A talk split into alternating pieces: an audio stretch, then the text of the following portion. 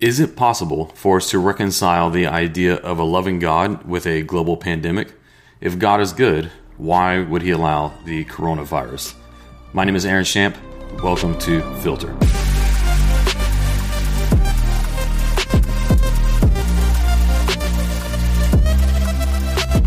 Hey guys, you're listening to Filter. This is a podcast where we seek to equip you to live with biblical clarity in our chaotic world. Thank you so much for joining us today.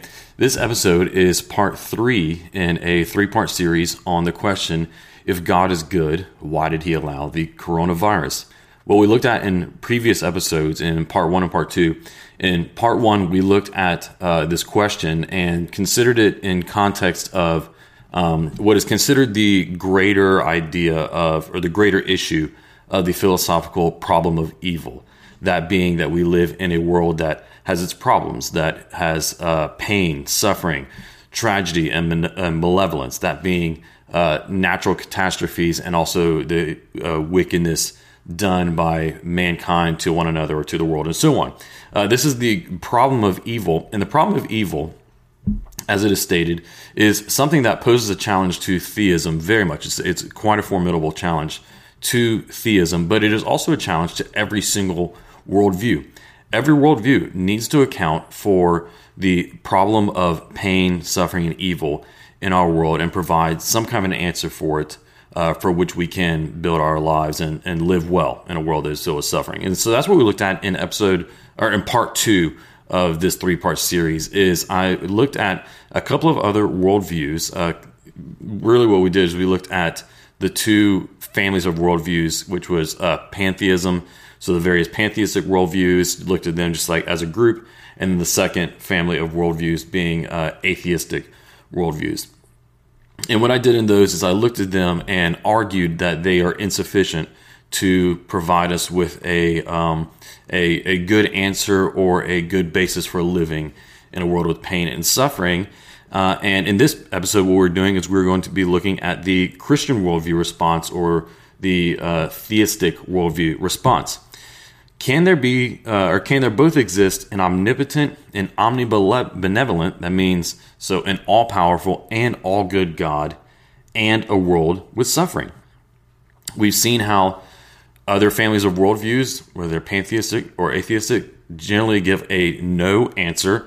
So, what we're going to do is see how the Christian worldview responds. So, let me give you several responses. Uh, I'm going to specifically, I'm going to give you four. Four responses from the Christian worldview to the problem of evil, and uh, included in that specifically the pandemic that we are uh, that we are living through right now, and the coronavirus. So, point number one: first, the rebellion of humanity caused corruption in the fabric of creation. It's important that we understand what is the origin of evil in our world because every worldview needs to account uh, or give an answer to that question uh, what is the not just the origin of the world, but what is the origin of the problem in the world? And so, if we're looking at this problem of um, of pain, of suffering, tragedy, and malevolence, we must ask where did it come from? Does the Christian worldview state that it was built into what that you know it was designed into the system by God? The Christian worldview answer is no. It was the rebellion of humanity uh, that we read about in the book of Genesis that caused the corruption in the fabric of creation. That rebellion was a moral rebellion. Whenever Adam and Eve in the garden, they were living in a perfect paradise. There was no uh, disease, there was no suffering, no pain. It was a perfect paradise that God had created for uh, mankind to live in, where He can have a relationship with them. What happened was is they broke the one rule that God had put into place for them to live with, um, and in this act of rebellion, they introduced sin into the world. They introduced brokenness into the world because the creation asserted its own desire over the uh, will of the creator. And so, what that did is it caused not just an issue in the souls of humanity by this, this moral action, but it caused corruption in the very fabric of the creation itself. And so what that means is, is that this corruption infected not only our souls, which would account for evil, which would account for wickedness and malevolence in the world, but it also corrupted and infected the natural world. it brought about the brutality, catastrophe, and tragedy that we see happening to us through various natural disasters, cancers, diseases, and even pandemics. All of this was from God's good corruption being corrupted. Now, we might ask ourselves, well, was this a design flaw by God? That might be something you're thinking. If God is all wise, if he is all good, how could he have created a world that have could have that could have gone wrong so badly? And so this leads us to point number 2. God's love required the possibility of corruption entering the creation. That might be a little surprising, so just hang with me. God's love required the possibility of corruption entering the creation. Let me explain that. When God created the world, he made human beings. So the biblical worldview tells us that God created absolutely everything that we see in the uh, in the in the non-living world and in the uh, and among the the living world. You know, so among just space and then the world of the animal kingdom and then humans as well. That God created everything, and at the very pinnacle of His creation, the crown jewel of His creation was humanity, uh, men and women. But uh, whenever God created humanity, He endowed them with a special capacity that He gave to no other part of His uh, creation, which was the capacity for moral decisions. As I pointed out before, whenever God created the world, He and He formed the Garden of Eden, and He put Adam and Eve in that garden. Um, they were not uh, uh, living in naive innocence, so to say, although, of course, there was some innocence in their moral uh, neutrality, we could say. Um, but he also gave them the freedom to choose between good and evil. He gave them with the freedom to choose between obedience to him or disobedience to him. He created human beings with the capacity for moral decisions but with those moral decisions would come consequences. And so it is in um, Adam and Eve choosing to rebel against God that we see the consequences of their decisions being uh, death, being tragedy, malevolence, and uh, the uh, fabric of creation being corrupted by their choice. Now, once again, we might be asking, you might be thinking, okay, what is this a design flaw by God? Or if God is so good and if he is so infinitely wise and he is so great, why couldn't he have made creatures without that moral capacity, right? Why did he leave that door open? Couldn't have God made creatures without the capacity for moral decisions, which would have opened up the door for things to go so wrong? Well, the thing is that he did. He did make creatures that don't have moral capacity, and those are animals, right? Animals do not make moral decisions. Animals are uh, deterministic, and, if you want to say it in such a way, where they are uh, guided only not by uh, by will, uh, desire, rationality, and the ability to choose between right and wrong. They're only guided by stimuli, right? And they are guided by natural instincts and uh, and to a certain extent by their environment. God did create uh, uh, creatures without moral capacity, without the re- the ability to choose between right and wrong. But here's the thing: he knew that having people, that humankind to have that capacity, to have that free choice, would be so much better than to have just a world filled with determined beings. Let me illustrate it for you this way: pets are wonderful. Pets are wonderful, right? I'm a dog person. I love, I have a little dog. I love my little dog, crazy about her, right?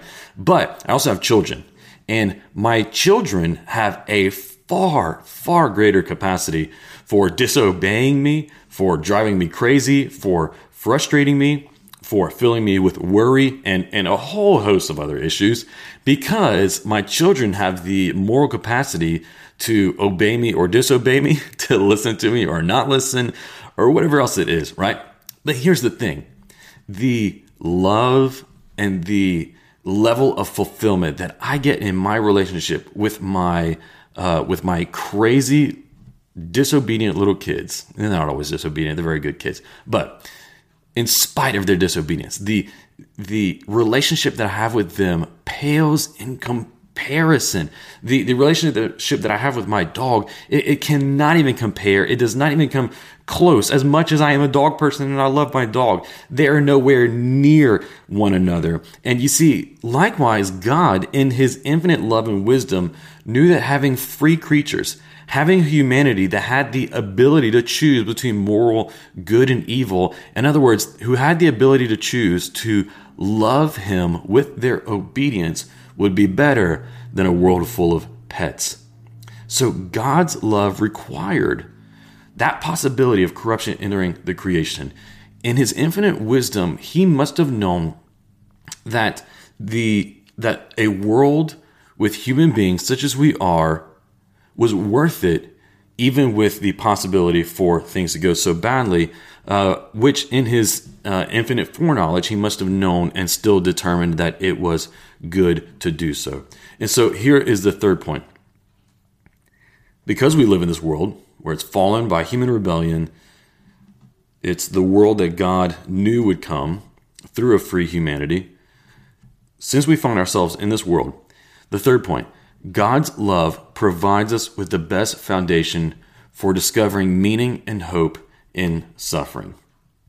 God's love provides us with the best foundation for finding, discovering hope or meaning in suffering the classic verse place that we find this in in the Bible is in the New Testament in Romans chapter 8 verse 28.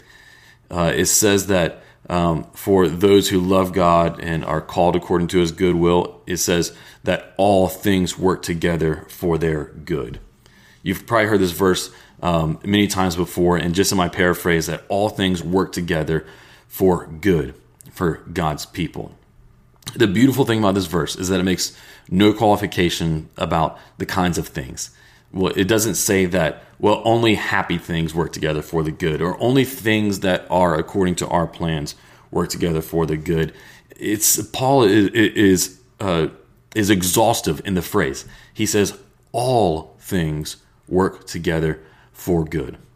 Now, if Paul is correct here, and if what we know about the goodness and what the Bible claims about the goodness and love of God is real, then what that means is is that we can have confidence that he only expresses his goodness towards us. In every pain that we endure, and every suffering that we go through, and every uh, hard season that we uh, have to endure, in every global pandemic, and in every time somebody offends us, hurts us, wrongs us, if we place our trust in what this verse claims and we uh, have the sure grounding and confidence in the character of a God who is good and loving, then we can know that everything we experience is only His goodness. If He has sufficient reason for allowing suffering, then He is not unjust for allowing that suffering. We might not know the reason. We might not know the, the sufficient reason uh, for God allowing suffering. But we do not necessarily need to know the reason to yet still trust that He has one. Consider it this way whenever a parent allows their child to receive a shot, uh, uh, if the child is very young, they do not understand why their parent is allowing that sharp pain to come into their life, their life at that moment. They cannot comprehend. I mean, heck, I can barely comprehend the science behind a shot or a vaccine, whatever else, much less a child. Um, and so in that moment, they cannot understand, and it might seem unjust to them. It might seem unreasonable to them why their parent would allow that pain into their life. But their parent, in their greater wisdom, knows that allowing this suffering into their life is for their good. Likewise, if God has a sufficient reason for allowing suffering, then he is not unjust for allowing that pain. Viktor Frankl, the uh, psychologist who was a uh, survivor of the Nazi Holocaust camps, in his book, Man's Search for Meaning, he wrote that the way that he got through that uh, excruciating trial, the way that he made it through that living hell was by uh, setting his mind on a meaning to live for through the suffering.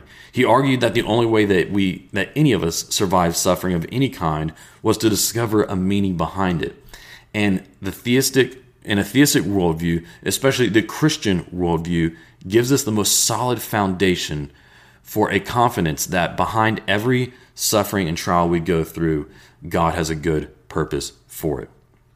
You might be asking, I can see that in small circumstances or small pains, but does that really even include such brutalities and tragedies as we see in the world? Does it really even include the diseases and cancers that we see eating away at people's lives? Does it even include uh, violent assaults done from one person to another? Does it even include war and everything else? The Christian worldview, worldview answer is yes. Yes, it does even include all these things for two reasons, the New Testament tells us. First, because we have a glorious future. In 2 Corinthians chapter 4, Paul wrote, For our momentary light affliction is producing for us an absolutely incomparable eternal weight of glory. So we do not focus on what is seen, but on what is unseen. For what is seen is temporary, but what is unseen is eternal. Paul is not trying to make light of the various tragedies and sufferings that you go through in your life right now by saying that they are light and momentary. What he is trying to say is, is that the glory that we are going to experience in heaven one day is going to be so great and so magnificent and so infinite that by comparison, whenever we experience that, it will make whatever we seem in this lifetime, um, it will make it appear momentary and light not because it uh, was was nothing, but because that future glory will be so incomparably wonderful. We have a glorious future, the, the Bible tells us. The second thing that we learn from the Christian worldview and why God's love gives us a foundation for meaning and hope in suffering is because what the Bible says is that even our present struggles can play a role in leading us to greater hope. Here's what Paul said in Romans chapter 5. In Romans 5, verses, verse 3, he says, And not only that, he says, but we boast in our afflictions, because we know that affliction produces endurance. Endurance produces proven character, and proven character produces hope. This hope will not disappoint us, because God's love has been poured out in our hearts through the Holy Spirit who is given to us what this verse and the previous verse I read shows us. It's, it's an astounding claim, one that I, I didn't really notice until after years of reading these two verses of Scripture, is that Paul claims that the that the afflictions and sufferings that we go through in this life even now will in a sense add to or prepare us for that uh, infinite weight of glory or for that hope that is being poured into our hearts, that the afflictions themselves can actually play a role in the building up of our hope. Now, this does not just happen automatically, it happens whenever we, through our relationship with God, experience God's love being poured into our heart through the Holy Spirit, says, and then that filling us with hope. Now, before I move on to the last point, let me just say that being able to find in God's character, a foundation for meaning and hope, even in suffering, does not mean that we will always know the reason for a specific pain. Nevertheless, we can trust in God's mysterious providence. Um, in his book, Walking Through Twilight, the philosopher Douglas Groothuis uh, chronicles a, a, memoir of uh, being the caretaker for his wife as she experienced a very uh, aggressive form of dementia and all the pain and suffering that came along with it. And in that book, he wrote, Our ignorance, our ignorance of God's specific reason behind allowing certain pains, our ignorance does not mean the Bible advises intellectual capitulation, because God does invite us to reason together with Him and to give a reason for the hope that we have. It is reasonable to suppose that the ways of an all powerful and all knowing God will sometimes be mysterious to us. Here's the last point we can have such a confidence in the love and goodness of God despite anything we face because He also suffered under tragedy and malevolence. Here's where Christianity stands alone and unique among not just all other world religions, but among the three great monotheistic worldviews, that being Judaism, Islam, and Christianity. The three great monotheistic uh, worldviews where Christianity stands absolutely unique and beyond the other two is that Christianity alone claims that God became a man and endured what we experience. Therefore, no other religion, including Judaism or Islam, can claim that their God understands our sufferings in the way that the Christian worldview can claim that God knows our sufferings. Because God became man in Jesus Christ and experienced the vulnerabilities that we face as human beings. All the vulnerabilities and the pains, the sufferings, the trials that we go through, God can identify with and empathize with each one of those. John Lennox beautifully wrote this. He said, Therefore, a Christian is not so much a person who has solved the problem of pain, suffering, and the coronavirus, but one who has come to love and trust a God who has himself suffered. Why would God become vulnerable?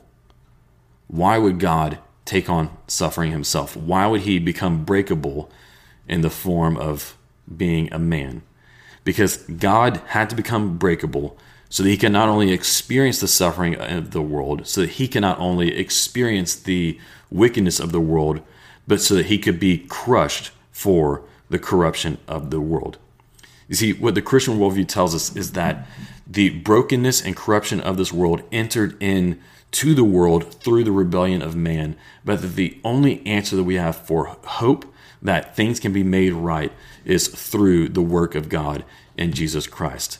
Jesus was the invincible God being made vulnerable, the unbreakable God being made breakable, so that in his suffering on the cross, he could bear upon himself the weight of justice for the corruption and evil that we face in the world. And so that tells us several things. Number one, what that tells us is that the justice we long for is real. As I pointed out in previous episodes, um, no other worldview, especially a pantheistic or atheistic worldview, can assure you that the justice you long for, because we all long to see justice done whenever we witness the various, various malevolences and evil and wickedness that we see in our world. What the Christian worldview says is that the justice we long for is real. It is so real, in fact, that God took that justice so seriously he took his own standard for justice so seriously that in order to bring redemption to the world, he didn't just sweep wickedness underneath the rug, but he took the punishment for it on himself. The justice we long for is real.